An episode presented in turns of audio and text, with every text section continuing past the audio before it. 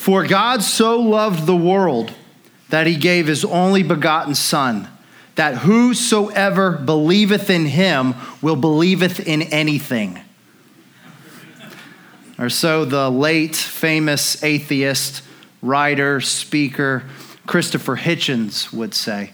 And he's certainly not alone in that. Many people say that the claims of Christianity are just foolish, that we are simple-minded people, that we believe in a grown-up version of Santa Claus. We are unwarranted in our beliefs. They are irrational. They are for children. And we are just stupid people. We have been tricked. Have you ever wondered, though, if you've been tricked? I have. I mean, if I'm being honest, I have had those thoughts, because certainly much of the claims of Christianity are fantastical. They are so other, unlike things that we experience in our normal lives. I grew up in a Christian country, essentially. I mean, at least when I grew up, the majority of people believed things that, generally speaking, represented in the Christian worldview or in Scripture. I certainly grew up in a Christian home. And so, of course, I had thoughts like many of you, I'm sure, have had. What if I were born in another country, in another home? Would I believe in something else? Have I been tricked? Have I been led astray? Is my hope in the resurrection a ridiculous hope? Is it simply a myth that I have been tricked into believing, or is it a realistic hope? And that is our topic for this morning, resurrection. Because that is the hope of Christians, not just that Jesus Christ was raised from the grave, but that we too will be raised from the grave. That is our hope. Are we reasonable to have it? Richard Dawkins, to quote another famous atheist bestseller, perhaps you've seen his book called The God Delusion. Richard Dawkins is a biologist by trade, and he says this. You can probably guess what he thinks, but don't kid yourself that you're going to live again after you're dead. You're not. Make the most of the one life you've got. Live it to the full. You know who would agree with that assessment? The Apostle Paul, the one who wrote the passage of Scripture that we're going to read today. If you look in verse 33 of chapter 15, Paul says this. There's a big qualifier here, though. If the dead are not raised. Now, of course, Dawkins' assumption is that the dead are not raised. And Paul would agree. If the dead are not raised, let us eat and drink, for tomorrow we die. One of the things that I really love about Christianity is that it is an open and honest religion. I'm sure you've seen The Wizard of Oz, and of course at the end, the great Wizard of Oz goes to great lengths to do what? To hide who he really is, to keep that curtain tightly sealed so as no one would know his tricks of wizardry. Because if they were to look behind the curtain, they would realize that it is no great wizard. It is just a crafty and clever man. Well, that is not true with Christianity. It is, we have nothing to hide. Open up the curtains and let's see what we find. And here is a perfect example of what you would just say honesty, or even just intellectual honesty. Paul agrees with Richard Dawkins. If the dead are not raised, live this life to its fullest. Throw off all restraints. Do all that you wish, regardless of the consequences. Make the most of every opportunity, serving yourself, because this is all there is. And Paul would agree with that, if the dead are not raised. If you have 1 Corinthians opened in your Bibles, and you're in chapter 15, look at that middle section beginning in verse 12. And look at what Paul says. The consequences of the resurrection, if it is false, or that resurrections do not happen. Look what he says in verse 12. Now, if Christ is proclaimed as raised from the dead, how can some of you say that there is no resurrection of the dead? Now, you need to know that he's writing this. If you're new to the church or you've grown up and you're just unaware, Paul wrote this epistle, which is just a letter to the church at a city, Corinth. Paul was instrumental in planting this church, meaning he went into that city as a missionary, preached the gospel, people believed in the gospel, and they started gathering in the name of Jesus Christ, and a church was formed. So they had been taught the resurrection of the dead. They had been taught that Jesus Christ was raised from the grave, but there were some questions, some teaching going on within that church that was influencing the church, and the teaching was the dead are not raised. And here's the great implication that Paul points out in verse 13. But if there is no resurrection of the dead, then not even Christ has been raised. And if Christ has not been raised, then our preaching is in vain and your faith is in vain. We are even found to be misrepresenting God because we testified about God that he raised Christ, whom he did not raise if it is true that the dead are not raised. For if the dead are not raised, not even Christ has been raised. Now, I want to ask you this. Have you heard this claim, perhaps, that all religions are basically the same in the sense that they're generally speaking good for people, meaning that even if religions aren't true, they're still good because they help people out. It's kind of like a crutch for their life. It gives them meaning, it gives them purpose, or it gives them comfort. And so religions, even if they're false, have some value because they're good. We gather together. Afterwards, we'll celebrate Easter together. Some of us will go. Our good friends, the Tanner we know, are having a lunch at their house, which you're all invited to, by the way. Seriously, how funny would it be if we all showed up and then just went on to where we were going normally? That would freak them out. Anyways, but you know, we all gather, and so some might say, well, it's good for all of these reasons. Kind of serves as a social hub. It gives us comfort, friends, things to do, good teaching. Well, here's what Paul's perspective is on religion, specifically Christianity. Look at this, verse 17. And if Christ has not been raised, your faith is futile. What does that mean? Meaningless, worthless. Your faith is futile, and you are still in your sins. Then those also who have fallen asleep in Christ have perished. Verse 19, which is one of the most powerful verses in all the Bible to me. If in Christ we have hope in this life only, we are of all people most to be pitied. That's what Paul thinks about the resurrection. It is the center of our faith. It is the foundation. And if it were to be taken away, all that we do is worthless. We are to be, of all people in this life, most pitied because we hoped in Christ. We lived a life by his teachings because of the promised inheritance that awaits those who faithfully follow God. If it is true that the dead aren't raised, then Christ is not raised. And if Christ is not raised, we are all in our sins. Preaching is worthless. Our hope, our faith is worthless. It is meaningless. And then even more so than that, where he says, those who have fallen asleep in Christ have perished. Now, what is he talking about there? He's talking about not just those now presently living under the delusion that God exists and that we will be resurrected because of our faith in him and whatever suffering we might encounter for that belief. He's talking about what of those that have already died? What a wasted life. Worse, what if they died because they were followers of Jesus Christ? That was the very reason they perished.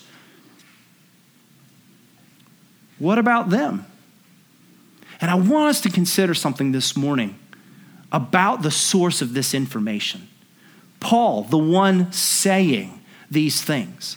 Now, many of us forget, and perhaps if you're new to church, this is the first time you've ever heard anything like this, but this, the Bible, is not one book, is it?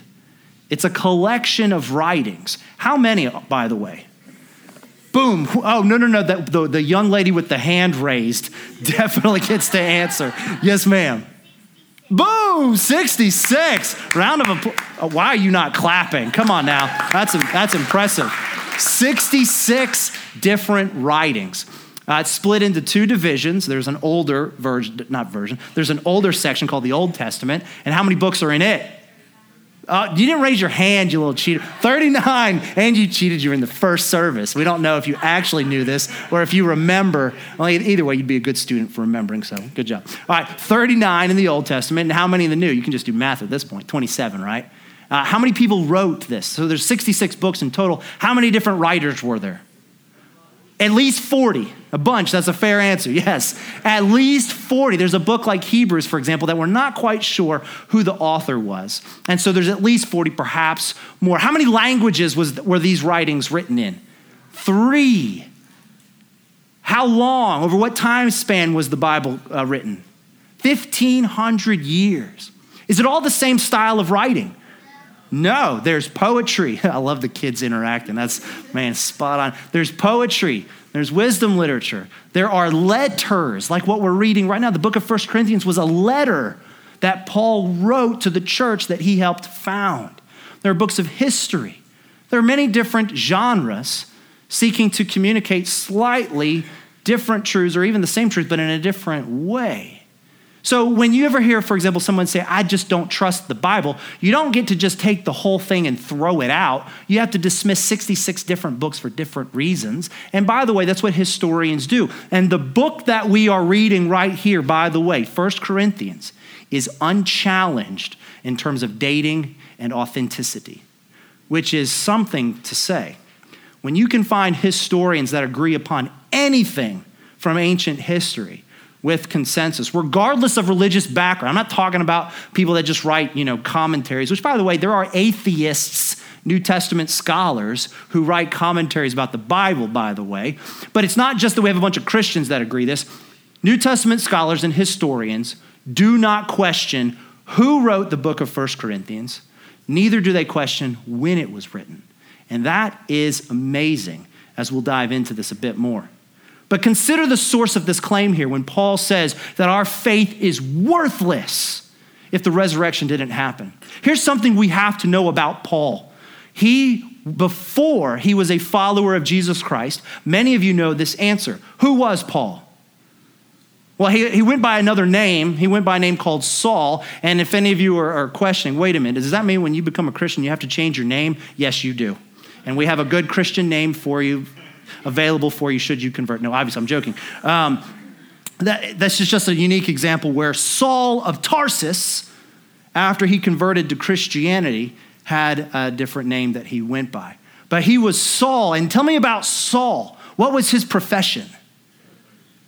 He was a killer of Christians. That actually technically wasn't his profession. That wasn't his job description. In the first century, you go to monsters.com or whatever, that job search, Christian killer.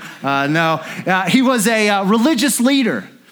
He was an Israelite. He was a Jew. He called himself the Hebrew of Hebrew. As regard to following the Old Testament, he said he did it perfectly. He was very zealous in his attempt to follow God. He was a highly respected religious leader amongst the Jews. He was trained under arguably the most respected first century Jewish teacher, a man named Gamaliel. Paul was incredibly sophisticated and educated. He knew Greek poetry. He knew other literature. He knew other sayings, as we see all throughout Scripture. He's always quoting something relevant from either poetry or wisdom literature that's not in the Old Testament. You might say he had it all. He had power, he had respect, but most importantly that we have to understand about Paul, he had hope that he would be resurrected one day. Before Paul became a follower of Jesus Christ, he already thought he would be resurrected and live with God forevermore. So a great question that we have right from the start for us this morning: what on earth would cause Paul to leave all of that for Christianity? For a belief that the fulfillment of his hope of resurrection came through Jesus Christ, such to the fact he believed this so strongly that he was willing to stop being the persecutor and become the persecuted. What motivation would Paul have for this? Well, let us turn to the beginning of 1 Corinthians chapter 15 and see what it is. I'm going to begin reading in verse 1. Now I would remind you, brothers, of the gospel I preached to you, which you received, in which you stand, and by which you are being saved, if you hold fast to the word I preached to you, unless you believed in vain. So we see this word gospel there. And what does the word gospel mean? Good news. Now, he doesn't explain yet what this good news is. But here's what I want to point out even before we explain what the good news is, the significance and the importance of the book of 1 Corinthians, specifically chapter 15. Like I had mentioned earlier, I didn't give many details to it, but no scholar disputes that Paul wrote this. There are other books of that Paul wrote, or that traditionally has been ascribed to Paul, that some modern New Testament scholars will say, no, he probably didn't write that book for this reason or that. Of Paul's writings, there are some that are without question authentic. 1 Corinthians is one of them. Again, virtually nobody. Of course, you'll always find the kook, right? On the internet, you're always going to find somebody trying to make a name for themselves, espousing some ridiculous thing. Nobody of any worth anything disputes whether or not Paul wrote the book of 1 Corinthians. Neither do they dispute when he wrote it. How many of you have heard things like this? Well, okay, sure, Jesus lived. Maybe you've already watched one of those specials on CNN, The Quest for the Historical Jesus. Well, of course, aside from all of the bad stuff in that, one of the things they do affirm is what? Jesus lived. Okay, that's another thing that scholars don't dispute anymore, by the way. Jesus lived. That's in the category of historical bedrock. Nobody disputes that. But they'll say, well, he lived, but he was just a man and had good teachings. And this idea that he rose from the grave is legend. It arose many, many, many years later. It wasn't what the first Christians believed in. It's a later addition, maybe as late as the 3rd century. And of course, you'll just hear some skeptic go, yeah, Constantine did it. Constantine seems to be the problem for everything on the internet these days. But is that the case? Is the belief that Jesus Christ rose from the grave, is it legend? Well, here's what we know already about the book of 1 Corinthians. It was written AD 55. He planted this church in AD 51. So this good news that he passed on to them at most comes 20 years after what? The crucifixion. That is a short period of time. Not enough time for legend to creep in. But when did Paul receive this teaching? That's another question for us to ask. That phrase there, I would remind you, brothers, verse 3, where he says, now, for I delivered to you as of first importance what I also received. That phrase there, delivered and received, is a part of the Jewish tradition of rabbis passing on information. So what we have here is a very early indication of an oral tradition that Paul received and passed on. And wouldn't it be cool if we knew what that was? Well, we do. He talks about it. Let me read it, and then I'll say one more thing about this. For I delivered to you as of first importance what I also received, that Christ died for our sins in accordance with the scriptures, that he was buried, that he was raised on the 3rd day in accordance with the scriptures, and that he appeared to Cephas, then to the 12. Then he appeared to more than 500 brothers at one time, most of whom are still alive, though some have fallen asleep. Then he appeared to James, then to all the apostles. Last of all, as to one untimely born, he appeared to me. For I am the least of the apostles, unworthy to be called an apostle, because I persecuted the church of God. But by the grace of God, I am what I am, and his grace toward me was not in vain. On the contrary, I work harder than any of them, though it was not I, but the grace of God that is with me. Whether then it was I or they, so we preach, and so you believed. Go back to that first section. It seemed a bit redundant, didn't it? When it says that Christ died for our sins in accordance with the scriptures, that he was buried, that he was raised on the 3rd day in accordance with the scriptures. It seems a bit redundant, right? Well, there's a point for that redundancy. It goes in a short, long, short, long. This little section here, again, is recognized now by all virtually all scholars, regardless if they're Christian or not, that what Paul is citing here is a pre-Pauline, meaning a teaching that came before Paul that was given in an oral fashion because it's easy to remember that he was buried in accordance with the scriptures, that he was crucified, that he was buried and he was raised on the third day in accordance with the scriptures. Virtually no historian, again, regardless of their religious background, deny that this is evidence of a pre-Pauline oral tradition, a church creed essentially, about what the first followers were saying. And here's what's fascinating. Years ago, there was this popular, basically documentary and it was more than that, it was lectures and conferences called the Jesus Seminar. John Dominic Crossan's an atheist New Testament scholar.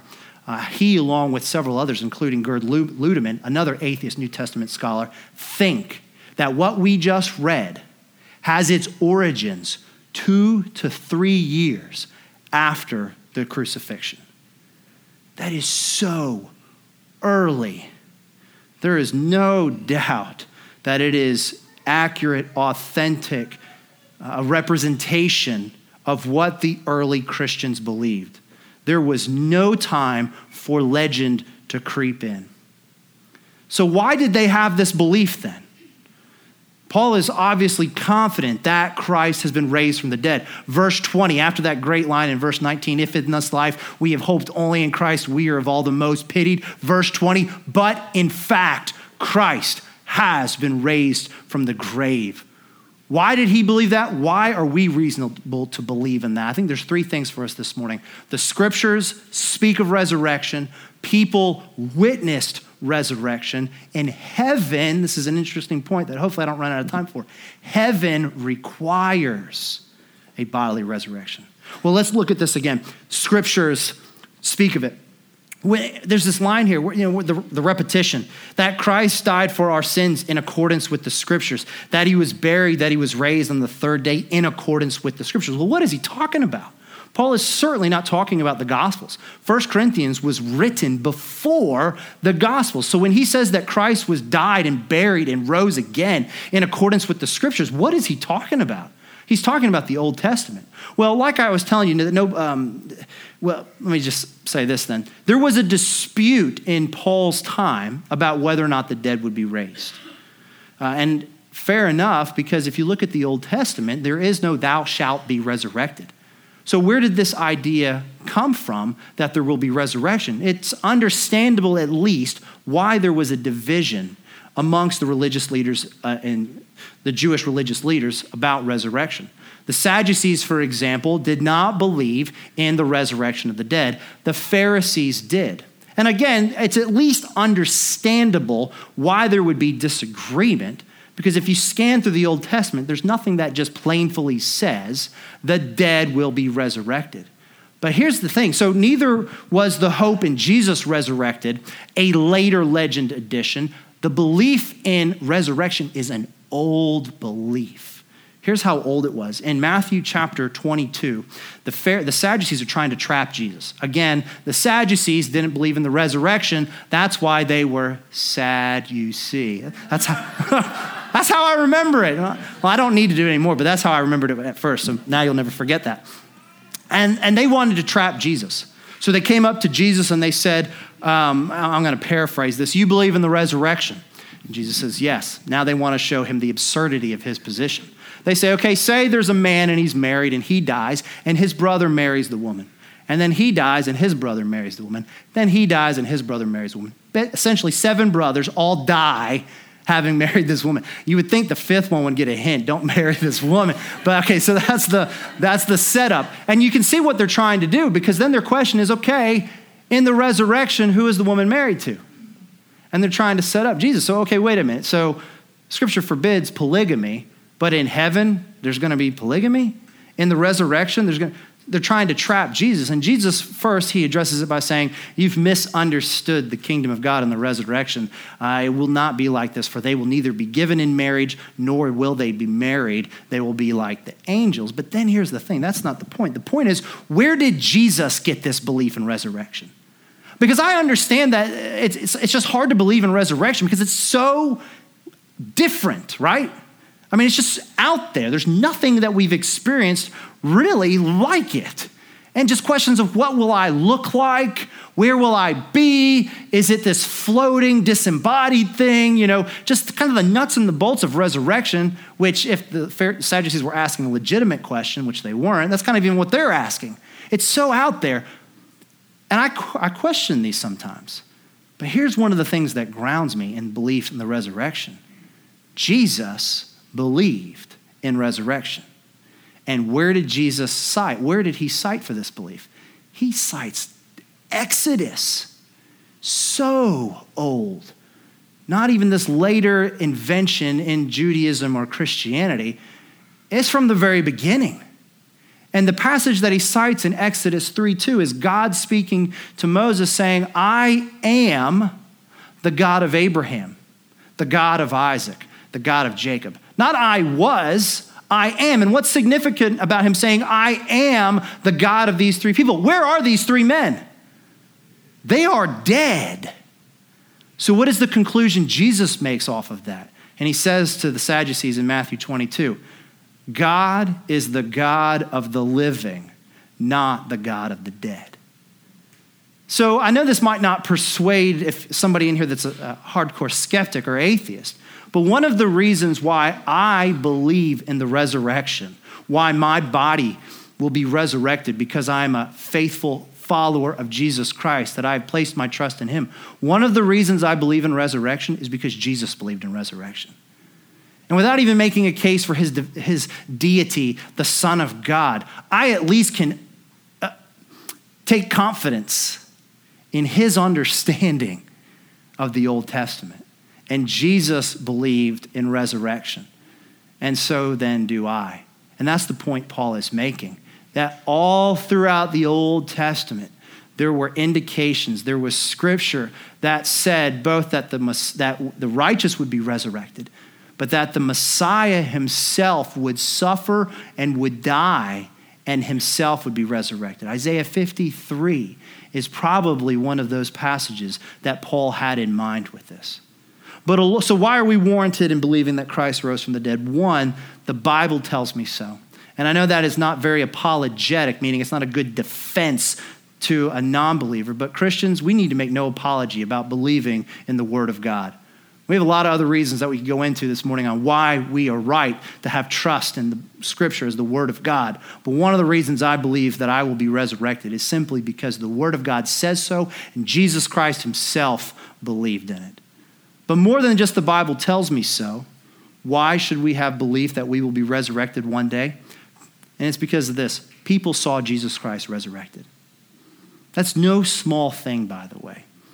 Again, remember, we're talking about eyewitness account here, and what I've already shared with you is historians all agree that Paul is the best source for the eyewitness accounts of the raised Jesus. Essentially, what they're saying is, in terms of the historical method, should you trust the eyewitness account of Paul? Modern historians would say yes, and for good reason. Now, let's look at this again.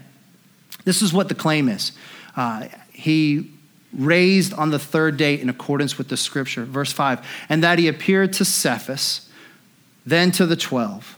Then he appeared to more than 500 brothers at one time, most of whom are still alive, though some have fallen asleep. Then he appeared to James, then to all the apostles, last of all to me.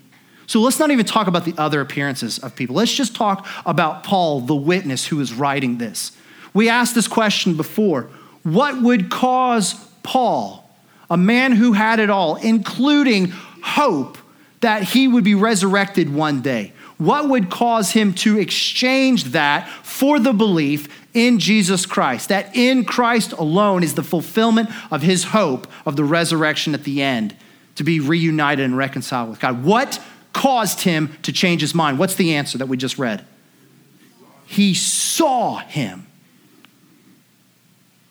Who else saw him? Let's read this backwards. Who else saw him? James. Who is James? He's also your brother too, isn't he? Yeah, that's nice. He was Jesus' technically his half-brother. Let me ask you this. What would it cause you to believe that your brother is the Son of God? Yeah. It would have to be something in the category of resurrection, right? I mean, there's more to it than just that. But look at these last two people, because I was asked this once where you talk about, somebody said, well, what are the sources? Okay, you're talking about eyewitness account. Did people write about this? Well, yes, we're looking at one right now. Paul is an example of somebody who witnessed the resurrected Jesus Christ and wrote about it. And then I had this guy ask me, well, okay, fine. Historians say it's a credible source, but are there any credible sources of non-believers that were witnesses to the resurrection? Because if he's a Christian, certainly he's going to be biased. And I go, fair enough, but let me make sure I know what you're asking. Are you asking me, is there anybody in the first century that saw Jesus risen, knew what that meant, and still did not become a follower of Jesus Christ? Because here's what we do have. We do have the testimony, the written testimony of somebody who was not a follower of Jesus Christ, who saw him risen. Which, if that is true, if that did happen, that's at least a very legitimate reason to start becoming a follower of Jesus Christ. But again, remember that's who Paul is. Paul has so much to lose here if the resurrection didn't happen. He has nothing to gain, humanly speaking, at all. He has nothing to gain if the resurrection is a myth, if Jesus Christ didn't rise from the grave. Because what Paul understands here is if it's true that Jesus Christ did not rise from the grave, we look back to this, what does he say in verse 12? We have been found to be misrepresenting God. What is Paul saying there? Paul's saying, I'm a blasphemer.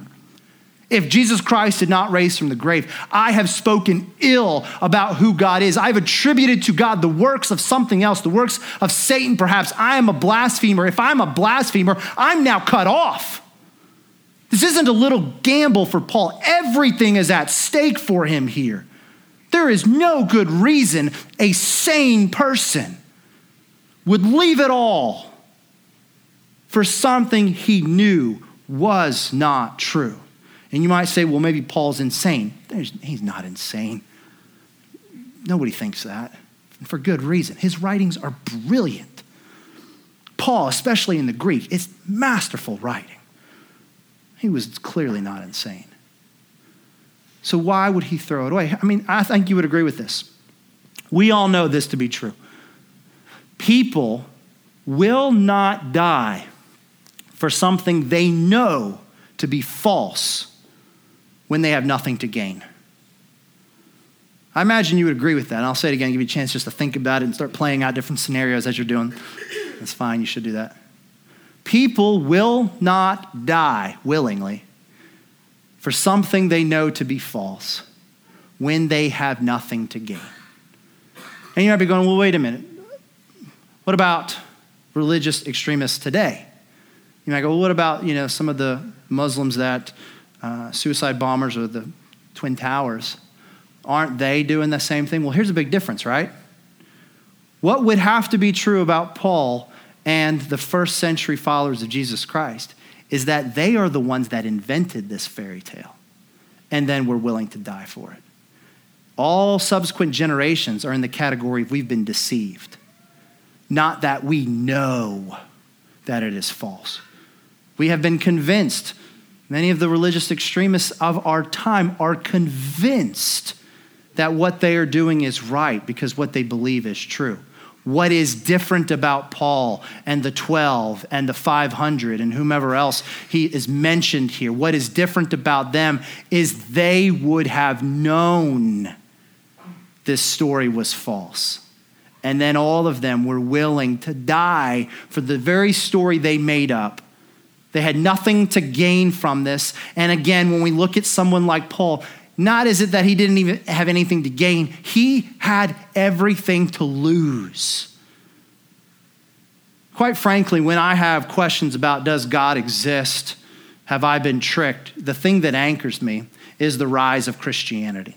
It makes no sense, historically speaking, for Christianity to have arisen out of Judaism without the resurrection actually happening. It makes no sense. If you were just to take the three facts that I presented you with today. And there are more than just these three, but we don't have time for that. But there are three facts that are in the category of historical bedrock, which means they are agreed upon by virtually every single scholar that has studied the death and the resurrection of Jesus Christ. These three facts that we've talked about are that he died. Nobody disputes that he died. His closest followers believed to have experienced the risen Jesus. They believed it so strongly that they began very early preaching a message of his resurrection and our subsequent hope in it. And they believed it so strongly that they were willing to all, without exception, give their life for it. More than just his closest followers, the skeptic Paul converted, began preaching the exact same message, and he himself was willing to suffer for it and give his life for it. If you just take those three facts, which again are in the category of historical bedrock, which means they are so certain, they're so certain that we can build our understanding of the past upon it. The most reasonable conclusion to make just from those three is that Jesus Christ did raise from the grave. Now, what does that mean for us? The third thing that I want to point out as we are going to wrap up our time here. And I'll wait. No worries. No judgment. I've got 5 kids. They all do that. And it's very distracting when they do that. Make sure you love them so they don't feel embarrassed afterwards. So what does this all mean? The last thing I want to point out about resurrection. Heaven requires resurrection. And the reason I point this out is because, again, I know that the idea of resurrection is just weird to us sometimes. I was having some conversations with you all throughout the week, and just things like this came up. Yeah, I remember earlier growing up, or even heck, last week, just thinking about the idea of resurrection, and it's just so different. Questions of where will I be? What will my body look like? How will this even happen? They're kind of like scary questions because they're so different that it puts doubt in our mind that, okay, well, maybe it's just not true. Well, here's something that I imagine you probably believe in. At least statistically speaking, the majority of people in the United States still believe in heaven. Fewer and fewer people believe in God, and fewer people believe in heaven than 10 years ago, but still more people than not believe in heaven. And here's the interesting thing. You cannot inherit an imperishable kingdom with a perishable body. You need a resurrected body. And Paul points this out in verse 30. For time's sake, I'm not going to be able to go into this in great detail. We can talk about this later on another day. But Paul brings up an anticipated question, or a real question that was given to him in verse 35. But someone will ask, how are the dead raised? With what kind of body do they come? This is probably not a legitimate question, but it's probably a question by some of those that are already denying it, and they're just trying to nuts and bolts this. How does this even work? And Paul's response in verse 36, you foolish person, what you sow does not come to life unless it dies. And what you sow is not the body that is to be, but a bare kernel, perhaps of wheat or of some other grain. But God gives it a body as he chooses, and to each kind of seed its own body. For not all flesh is the same, but there is one kind for humans, another for animals, another for birds, and another for fish. There are heavenly bodies and there are earthly bodies. And then in verse 42, he makes the conclusion. So it is with the resurrection of the dead. What is sown is perishable. What is raised is imperishable. It is sown in dishonor. It is raised in glory. It is sown in weakness. It is raised in power. It is sown a natural body. It is raised a spiritual body. Spiritual doesn't mean immaterial.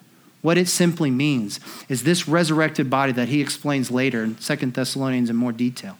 This resurrected body will be empowered and animated by the Spirit of God. It will be a physical body, as we have seen. He talks about Jesus Christ was the first fruits of this kind of resurrection.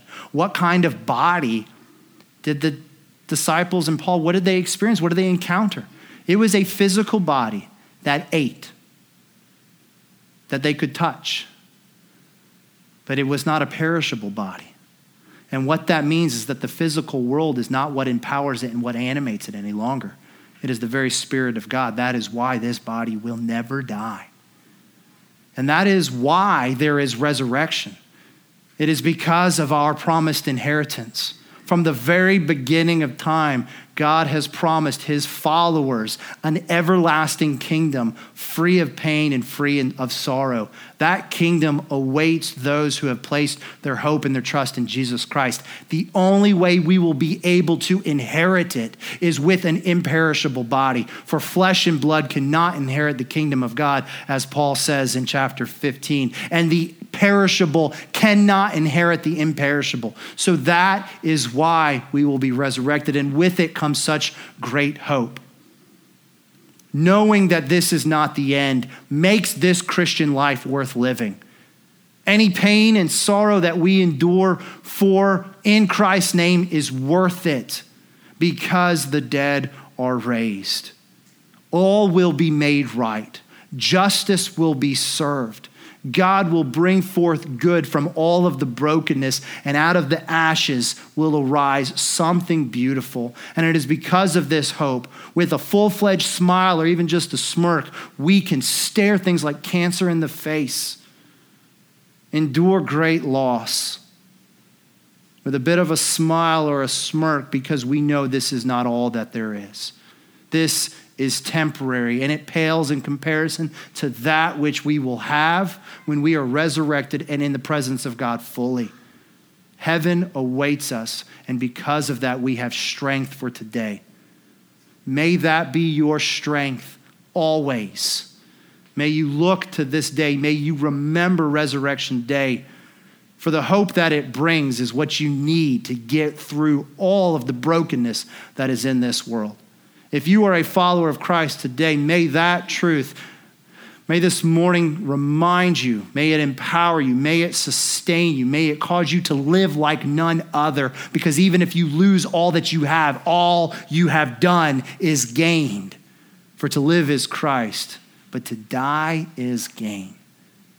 And if you have yet to turn from your sins and place your faith in Jesus Christ, know that your Creator is a loving God. He is merciful. He is not vindictive, and he is not just sitting in his anger. He is waiting you with open arms. In mercy, he will receive you as a son or a daughter. So repent of your sins, humble yourselves. And what does it mean to become a Christian? What does it mean to be saved? It starts by recognizing you are a sinner, and you ask the God whom you have sinned against for forgiveness. And then upon that confession, Scripture tells us that our God forgives you without any prejudice. He gives you the Holy Spirit, which is a guarantee of the inheritance that is yet to come that we just spoke about. And then he gives you the church to help you walk in faith, being a follower of Jesus Christ. If you want to be a follower of Jesus Christ, today can be the day that it begins, and we're glad to talk to you more about that. Musicians, you can come. We're going to end our service with communion. If you're new, what communion is, it's a practice of the Christian church that Jesus instituted the night before he was arrested, put on trial, and then crucified. Jesus had a meal with his disciples, and at this meal, he took bread and he took wine, and he broke the bread and they drank the wine. And he said, whenever you gather in my name, do this. And the reason that we do it is because it is symbolic. It represents the hope that we have because of Jesus Christ, because of the body of Jesus Christ that was broken for us on the cross. And the juice represents the blood that was shed for us.